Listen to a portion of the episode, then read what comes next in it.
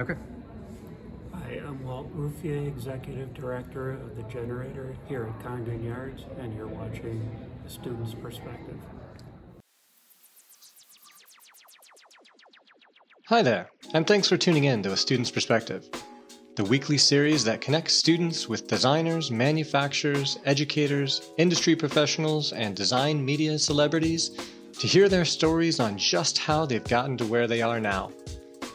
Through our conversations, we connect the past, present, and future of design to show just how much we can learn from each other to grow towards our fullest potential without prescribed limitations. Think of a student's perspective as a weekly design lecture series from the student's point of view. A Student's Perspective is a division of the nonprofit University Hall of Innovation, whose goals are to connect students with the design industry through design challenges and mentorship, and a collaboration with the Marywood University Interior Architecture Program in Scranton, Pennsylvania. All interviews can be found in their video format at www.astudentsperspective.tv. For more information or sponsorship inquiries, please contact University Hall of Innovation at gmail.com. So hello, today we are at uh, the 2022 High Point Market in High Point, North Carolina, and um, we are with the executive director of the Generator, uh, and I am Katie. I'm Courtney. And um, would you just like to start us off by introducing yourself and giving us a little bit about your background? Uh, yeah, um, I was uh, born and raised in Rochester, New York, and been up there at, up until about two and a half years ago. Uh, my career has been all in the metalworking industry, and I've done pretty much everything there is to do in that. And when we moved down here, um, it was a little difficult at first to find work, uh, but this opportunity came up, and I've been a lifetime woodworker. So this kind of brought both halves of that together, and it's uh, it's been a good good match. Good. So, can you just give a little bit of an introduction as to what the generator is for those that are listening? Sure. Yeah, the generator is an initiative of Business High Point in partnership with SCM Woodworking Technologies. Uh, and our goal is to try to bring this level of technology to the small and mid sized furniture companies who either can't afford to buy this kind of equipment or can't really keep it busy, don't have enough work to keep it busy. So they can expand their designs, they can expand their offerings uh, just by bringing the parts they can't make themselves to us, and we can do those for them. And we also uh, are trying to help. It's very difficult to get prototypes made uh, for the designers, uh, furniture designers or interior designers to get a custom piece made. It's it, sometimes it's hard to get done. So we also try to fill that niche. Very nice. So, what was it like transitioning from your past experience with metalwork and woodworking into what you're doing right now? Uh, it was pretty easy actually, because I'm used to this level of equipment, um, and I've done my time as a programmer. So, you know, learning the particular software for each of these machines was no big deal, and I'm familiar with wood, and cutting is cutting. So, whether it's metal or wood or plastic or what have you, it's it's all just kind of a variation on the same thing. I was going to ask, um, how did you get started in woodworking? You said it was kind of a lifetime that Mhm. you worked with. So, how did you get into woodworking? Well, I actually started in high school. Uh, I don't know if they still even have it in high school, but they had woodshop. You know, it was one of the electives for in, in the higher grades. And so I took that and uh, just kind of fell in love with it. So I actually built a, an electric guitar in, uh, in woodshop. Oh, really? That's so cool. Wow. The body, just the body part. Yes. So, Great. So- So, what was the capabilities like, or I should say, what are the capabilities like for the local community as well as maybe anywhere else in the world that are anyone that's looking to come gain this resource that's Mhm. available at, at this point? Oh, it's very easy. Actually, if you're here or anywhere close by and can travel, uh, it's always nice to meet somebody face to face so that you can go over their their uh, their design. And I always tell people you can bring me anything from a, a 3D model to a pencil sketch on a napkin, and it you know if if that's all you have, we'll help you flesh it out and get it to the point where we can import it into the machines. For anybody that's not close, uh, they can just contact me directly and send me the uh, the details on their project, and we can just go from there. And anybody that wants to have something done can come. You know, you don't have to be a business. Mm-hmm. So if it's an individual built a table in his garage and just needs it sanded, you know, they're welcome to bring it down and, and we'll, we'll do it for them. Yeah, so it's really like a collaborative environment, I feel like, from what you're saying. It's, you know, anybody can really come in and have an idea. And do they work specifically with you? Do you flesh out the ideas with them or just kind of see what they're looking for and then kind of be that backbone as to how, you know, okay, we're going to use this machinery, we're going to mm-hmm. use that, or maybe give a suggestion here or there? What does that look like? Well, that's something that I do directly because part of my experience, my previous experience, was in design for manufacturing. Okay. So when somebody brings me their idea, you know, it's their design, but it doesn't necessarily adapt well to being made. So we can make those changes. We can go back and forth with them uh, on their design to get it to the point where it's manufacturable. At that point, I already know what machines it's going to go through, so I can work up pricing for them for one piece or a, or a hundred. How many different, um, I don't know really how to ask this question. How many individuals or companies come in and ask for your help to create these pieces? Um, do you have like maybe like a number of like how many come in um, each month or like each year? Well, we've only been open for less than a year. Oh, okay. We opened officially last October, last market. Yeah. Um, so in that time and slightly before it, we've probably got uh, 20 different clients, individuals or companies that we currently have done work for or, or are in the middle of doing work for. Okay. And with that said, I mean, was there a realization that there was a need for this specific resource within the community, and then it kind of just developed from there, or you know, was it just the start of an idea that said, oh, well, High Point with the market, the capabilities surrounding that, th- in this area, was that something that? How was that like? Well, when they were initially planning this building renovation, uh, and it's managed by the chamber, by the Business High Point Chamber of Commerce, uh, they had, as part of a workforce development, an idea to put a makerspace somewhere in here where people can come and use the equipment. And when word got out, a couple of young gentlemen, Justin Stab and Taylor West, Taylor is a furniture designer, and Justin owns his own business doing custom millwork and, and more. They had the idea to up that and put in commercial equipment. And instead of tailoring it toward the individual, tailor it toward building or businesses. Uh, so that was the initial idea to create the generator. And they actually went out and found SCM and brokered a deal with SCM to supply the equipment for it. So that's where that, the partnership started. And uh, we all thought that it would be a great idea. And as soon as we were open, even our soft opening, as soon as we were, we started getting inundated with, with work. So we're in the middle of an expansion right now. So we're going to a second location and putting additional equipment in there to help with the, the throughput. Yeah. Where is that second location? Do you know? Honestly, I'm not sure. Oh. It's disclosed. Yeah. it's a disclosed location. I'm just not sure where the building is. It's only about five minutes away. Oh, Okay. okay. Uh, but I haven't, I've only been there once. Now, is it a larger location, a smaller one for more, you know, circulation? Is we it? will be uh, leasing like about 25,000 square feet. Okay. This here is, is six, Okay. so it, it's much larger and it'll be more conducive to production style shooting. so- Right. So maybe since with the you know the closer location, maybe just an extension off of the original. Yeah, Yeah. yeah, exactly. Yeah. And we'll try to keep the, the high volume stuff over there, Yeah. and we'll do the uh, the low volume prototype and offs here.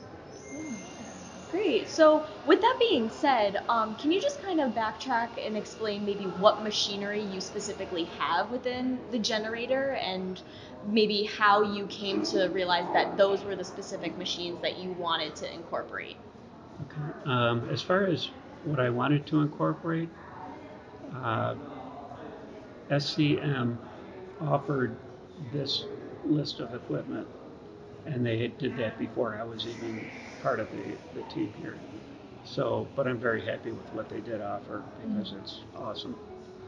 So what we have is uh, there's one three-axis router, and I don't know if you know what that is, but it's got a tool that sticks straight down, and it goes back and forth, in and out, and up and down. Those are the three axes.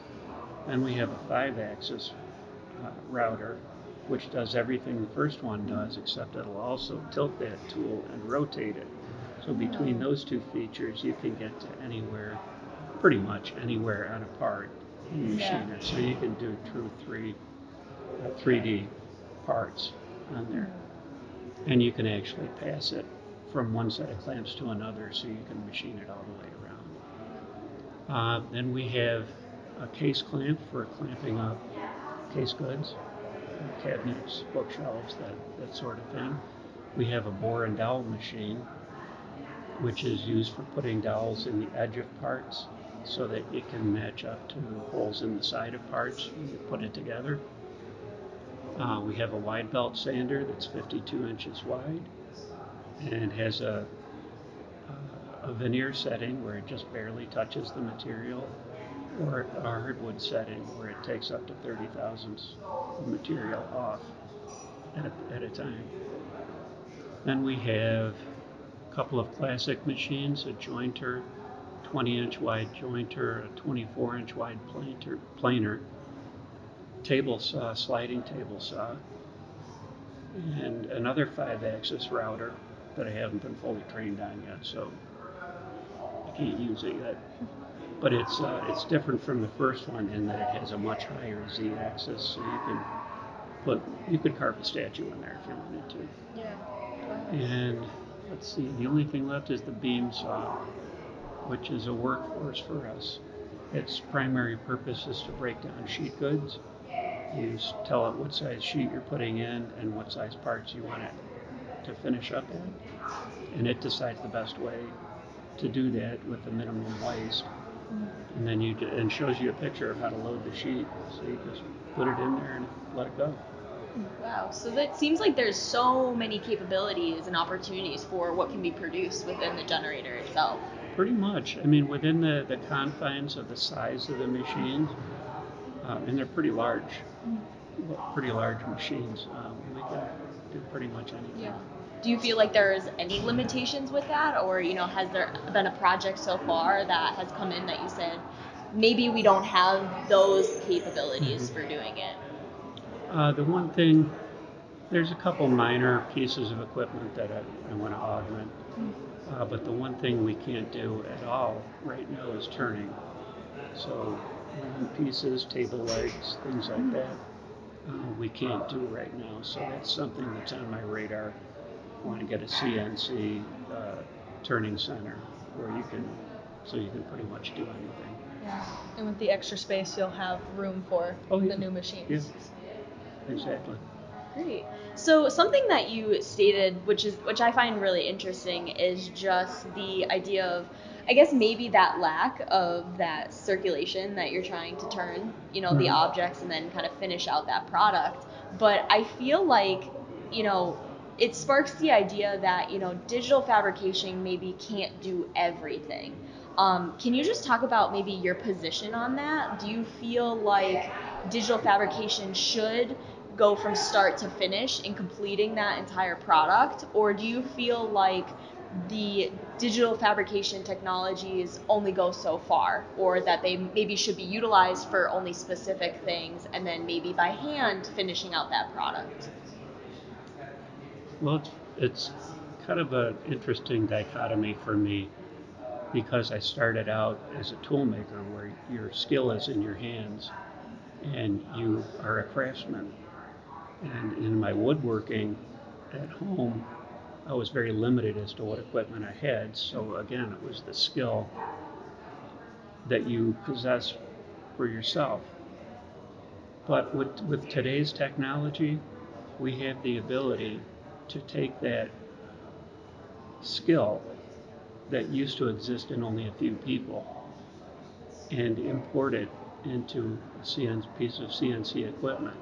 Uh, as long as somebody with imagination and skill on the programming end of thing, things uh, is involved in it, you can pretty much duplicate anything. Now, I'm not saying that we're going to replace, you know, the craftsman because we're not. There's always going to be a place for some someone like that, and some people just want things that are handmade, and I get that. Uh, for me personally, I like things to be clean and smooth and finished, and I don't want them to look handmade. So this is this is perfect. I mean, with the right equipment and like I said, we're only lacking a little bit. Uh, you can do anything. Our first order here was a chair uh, for Dunbar Furniture, and the original was built in 1942, I think, by Amish craftsmen. So it was handmade. All of it was handmade, and we were able to reproduce it. Every piece of joinery on it, and every joint, every edge was identical to the first one. And we made 90 of them, and the 90th one was exactly the same as the first, mm-hmm. which the Amish craftsmen cannot do. Yeah, it is a really interesting situation, I feel, because, you know, something that I was going to bring up was the question of, you know, do you think that the craftsman would go away? And I would honestly agree with you. I think that there's always going to be a need for that craftsman. Um, but also, you know, you brought up a really interesting point that, you know, depending upon the product that you're looking to gain, you know, and how much of that, you know, that definitely kind of determines the output of you know the technology that you're going to use. If you want 100 pieces that look exactly the same you are going to go more towards digital fabrication and technology to make that happen because you want to make sure that every piece is the same and everybody's getting the same exact quality and, Mhm. and product and, and all of that. But you know if on the flip side if it's someone like you said that likes that handmade characteristic value to it knowing that that person put all their time and energy into that one piece and a little bit of characteristic quality flex within that. You know, one might not look as similar as the other, so then you know you're getting a really special piece. Um, do you want to talk a little bit about more about that process on? Well, that, that's very true. I mean, some people want the one, Mhm. the one and only of something, and, and I get that. It, it's nice to have that. Mhm. Uh, you're going to pay a lot of money for it. Yeah. and uh, I mean, I've seen some handmade furniture that I absolutely adore, and it's it would take a lot for me to replicate it. So if somebody wanted one, it wouldn't be worth it for me to replicate it. But because by the time I got everything programmed and everything worked out, it would cost more than the handmade one. Mhm. But if somebody wanted a hundred of them, then, or even 20, then it's uh, it's much more doable.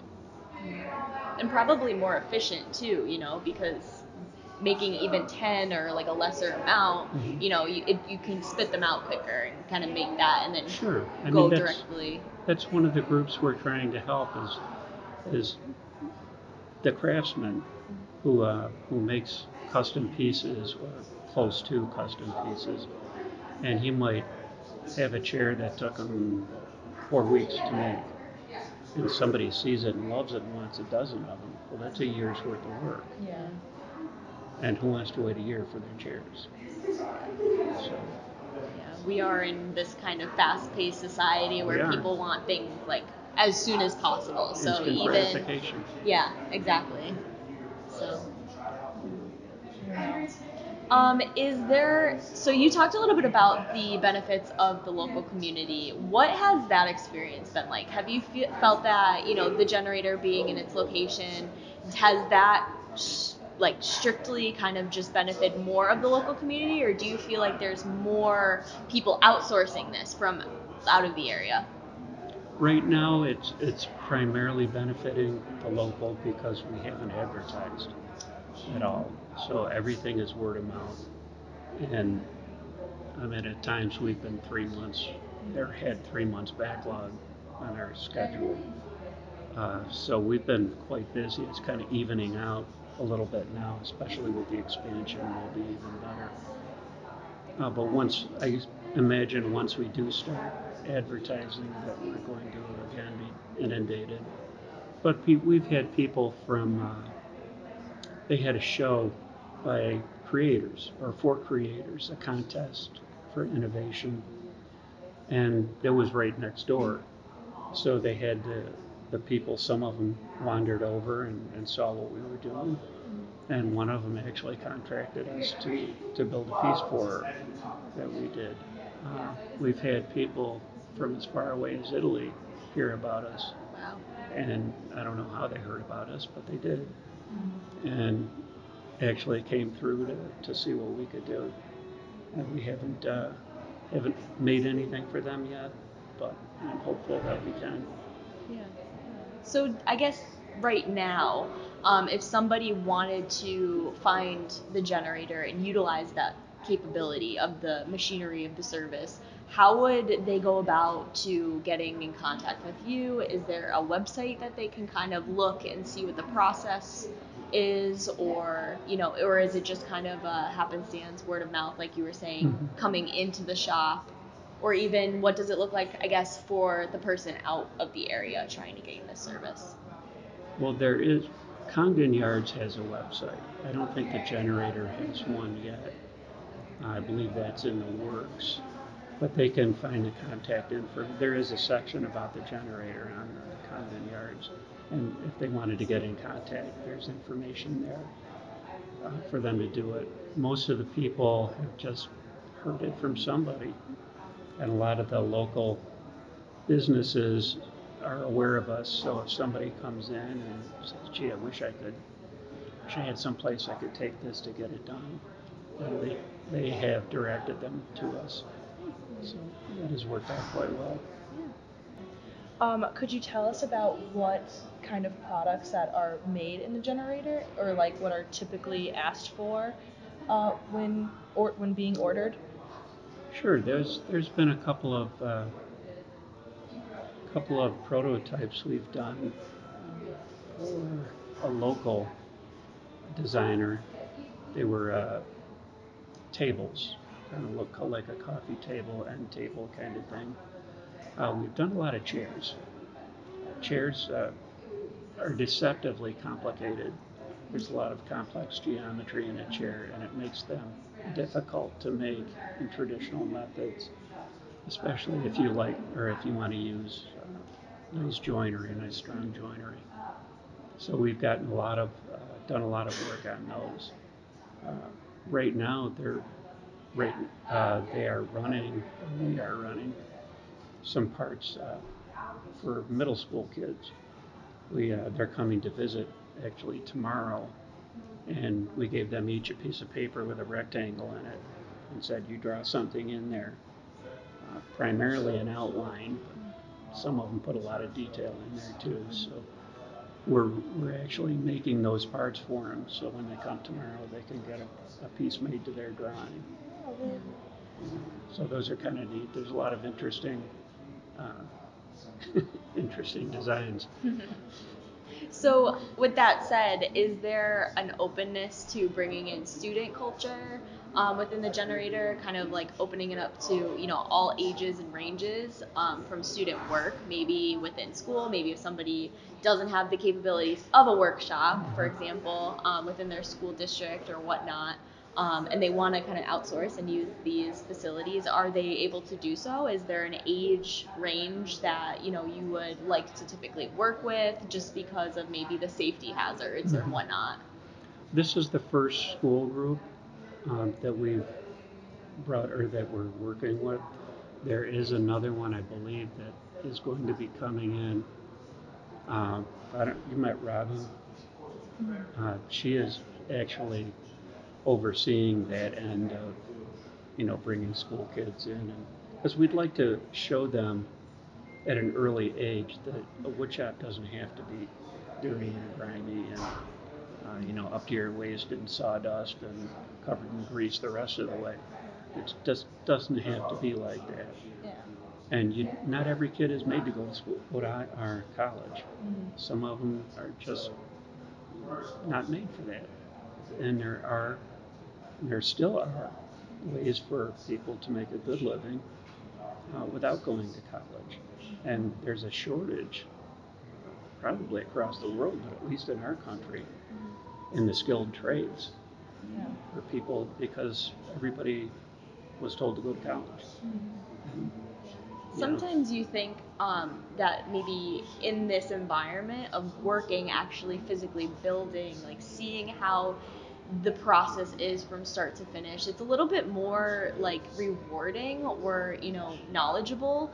You feel like you are at the end of it because you have put all of, like I said, your time and energy into Mhm. that one piece. You know when things are going to fail. You know, or you can at least see and acknowledge why those things are failing. I think, you know, because it's interesting going to school, it's so easy to say, I'm going to make this thing. But once you kind of go to actually make it, it doesn't exactly work out the way that you anticipate it to. So, you know, for example, that's why I was asking before if, like, what are the capabilities of the machinery? Because, you know, if somebody's going to bring this in, maybe, you know, you would step in and say, ah, that's not really going to work. Maybe you would have to do it by hand, or Mhm. maybe give a suggestion as to, well, if you want to do it this way, then you're probably going to have to tailor it, kind of give up some part of the design to fulfilling that kind of desire, I guess. Oh yeah, we uh, somebody just recently contract contacted me. Uh, they were designed a kids game uh, with. I only got a photograph of, of some of the parts, but they're like animal shapes. Mhm. And to look at them, we couldn't duplicate it exactly because it was made by hand. You know, it has sharp internal corners, which we can't can't do. Uh, but we could redesign it a little bit and then be able to mass produce it. So that uh, that exists. But yeah, I mean, if you look at compare working in a trade to going to college, at the end of four years of college, you've got a big uh, pile of debt. If you've been working for those four years, you've got a big pile of money. Yeah. It's an interesting kind of dynamic that occurs. And it's a Mhm. big choice, you know? yeah, So, like you said, not everybody desires to do one versus the other. So, it's good to have a little bit more of an option as to what the future looks like. And I feel like, you know, as digital fabrication and technology kind of evolves, there's more of an openness for it. And the conversation kind of is no longer just you have to do this or you should do this Mhm. versus that, you know? So, I guess um, with that said, what does the process look like when somebody has? I know you said if somebody is interested in kind of using the service, they come in with either a photograph or as much detail as they want, whether it's a sketch, a photograph, or whatnot. Um, then what does that process look like after it's done? Is it kind of handed off to you and then you take the reins on kind of putting it into a software that kind of spits it into the technology, the machinery, or do the clients kind of fulfill that process and kind of work to understand each moment that occurs through that?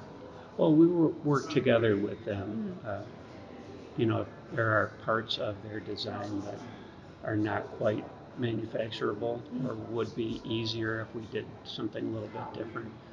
You know, we will work with them. I'll talk to them if they're open to that. I can model that up and show it to them so that they can see an actual what it would look like instead of just uh, you know in their head.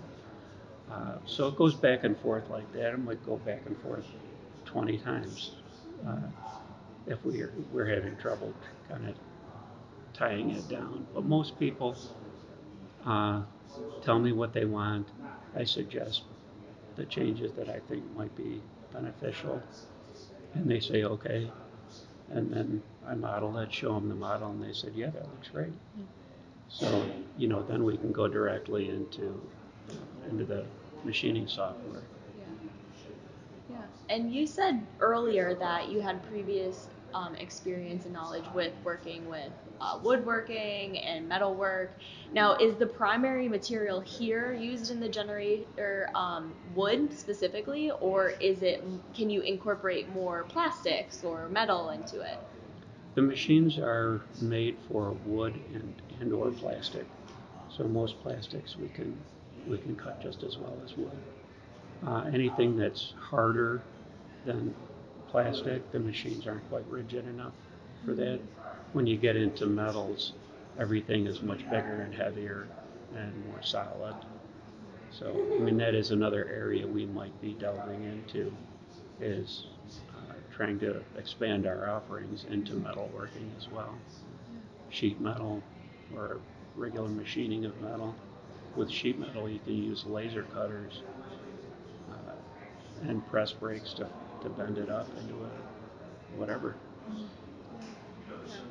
I was, you know, kind of interested because, you know, previously I had read kind of an article about digital fabrication and how it can be used as more of a connection between the past and the present. So, for example, maybe something was destroyed, um, and now they're starting to utilize digital fabrication as the I guess kind of the corrector as to finish that piece. So for example, if a vase is kind of broken, you have now this like artifact that, you know, using digital te- technologies and fabrication, they're using 3D printers, laser cutters, whatever the need is to kind of create that piece that finishes it once mm-hmm. again. So they're kind of highlighting that idea. What are your thoughts on that? And do you think that maybe that could be used as the future for digital technology? Or where do you see even that evolving? Maybe specifically within the generator, or it doesn't have to be connected at all. Mm-hmm. I'm just curious as to your thoughts. Well, I think 3D printing is, um, it's got a wide open future. I mean, every uh, wouldn't say every day, but every every year at least, they're coming out with machines that use different materials. They have some now that'll work with carbon fibers. They have some that'll work with metals. So, you know, pretty soon you're going to be able to print anything you want. And it may not be perfect. It may not be exactly what somebody, you know, handmade, just like the woodworking isn't. Yeah. But it will be nice and it will be serviceable. Yeah. It's really interesting too, because I think, you know, more recently people are starting to, like I said, understand that, you know, it's not just one versus the other anymore. Um, but maybe more so, do you think that digital fa- fabrication and technology is starting to overwhelm um, the idea of that, you know, original craftsman. I know we talked a little bit about how we don't think it's ever going to go away, mm-hmm. um, in our opinions. But do you think that there's going to be a point where digital fabrication starts to kind of overpower it more so?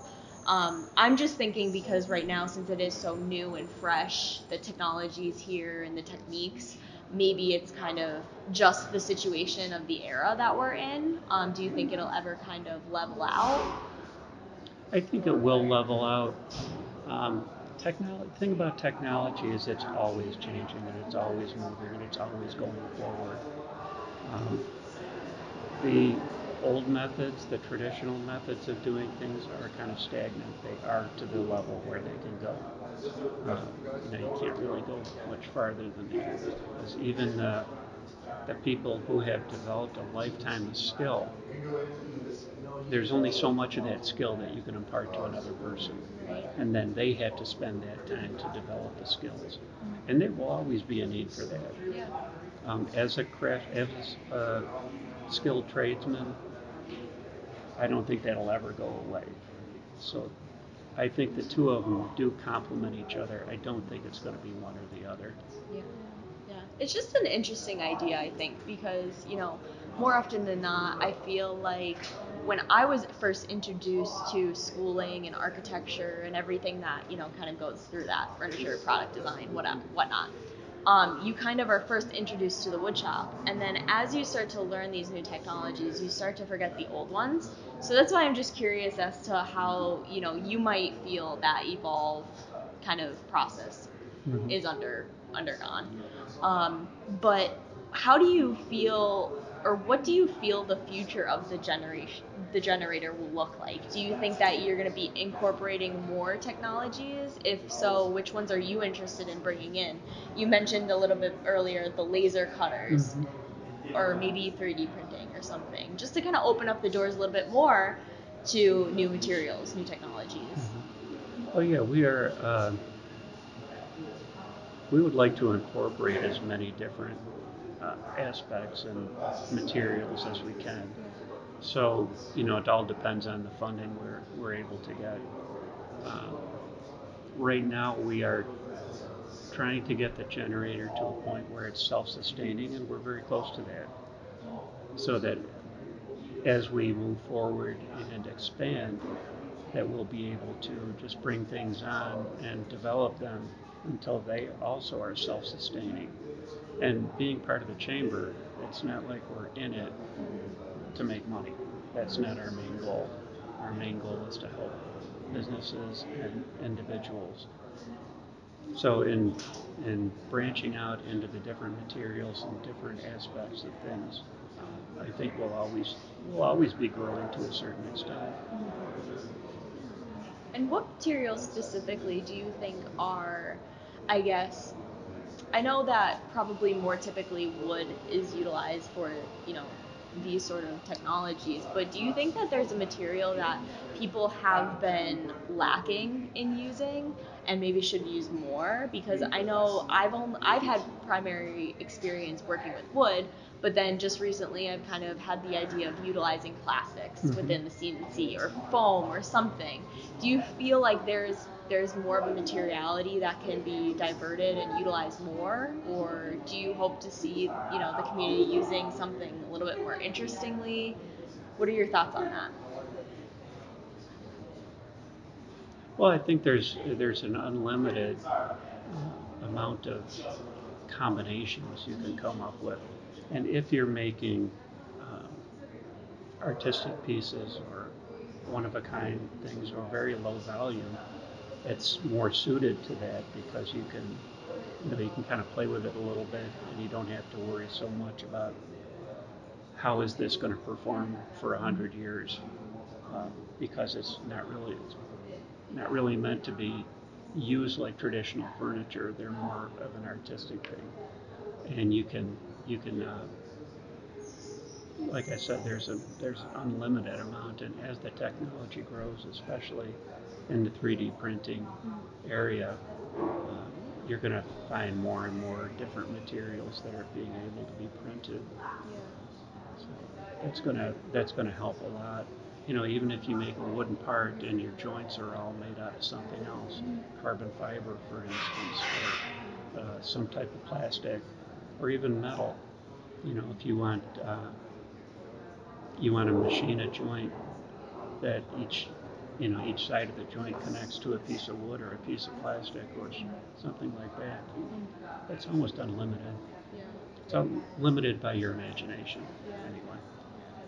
That's really interesting. So you kind of spoke a little bit on something that made me think of, you know, my next kind of divergence into the conversation. But you spoke saying that, you know, maybe some pieces are made out of wood and then some pieces are made out of plastic and then they're kind of put back together. Do you think that if you are going to be using the digital fabrication technologies within a project, um, do you think that all of the pieces should be kind of produced, or I guess should I say, um, do you think that the piece should be fully developed using digital fabrication, or do you think that you know if you are going to use that that service that you should just let the machine do all of the work, make it easier for yourself, or do you think it is a combination of the both? Well, I think everything is a combination of, of some sort. So it, it all depends on what the client wants. You know, if they want, if they already have their design and they want this, and they want it made out of this, you know, that's what I'm going to do. Uh, if they're open to suggestion and they want something that's a little different or a little more interesting, you know, then we can uh, explore those those aspects. Perfect. Well, I think that just brings us, you know, as a, a conclusion to this conversation. Katie, do you want to kind of Yeah. finish with our most famous Yeah, question? our most famous question is if you can go back and give advice to your younger or student self, knowing everything you know now, what would it be? There's a lot of things in my misspent youth that I could I could change.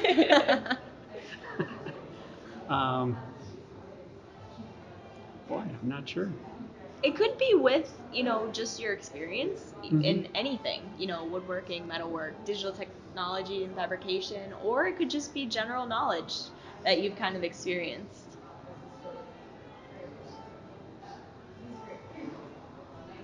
Well, I'd probably tell myself to find the lady over there earlier than I did. yeah.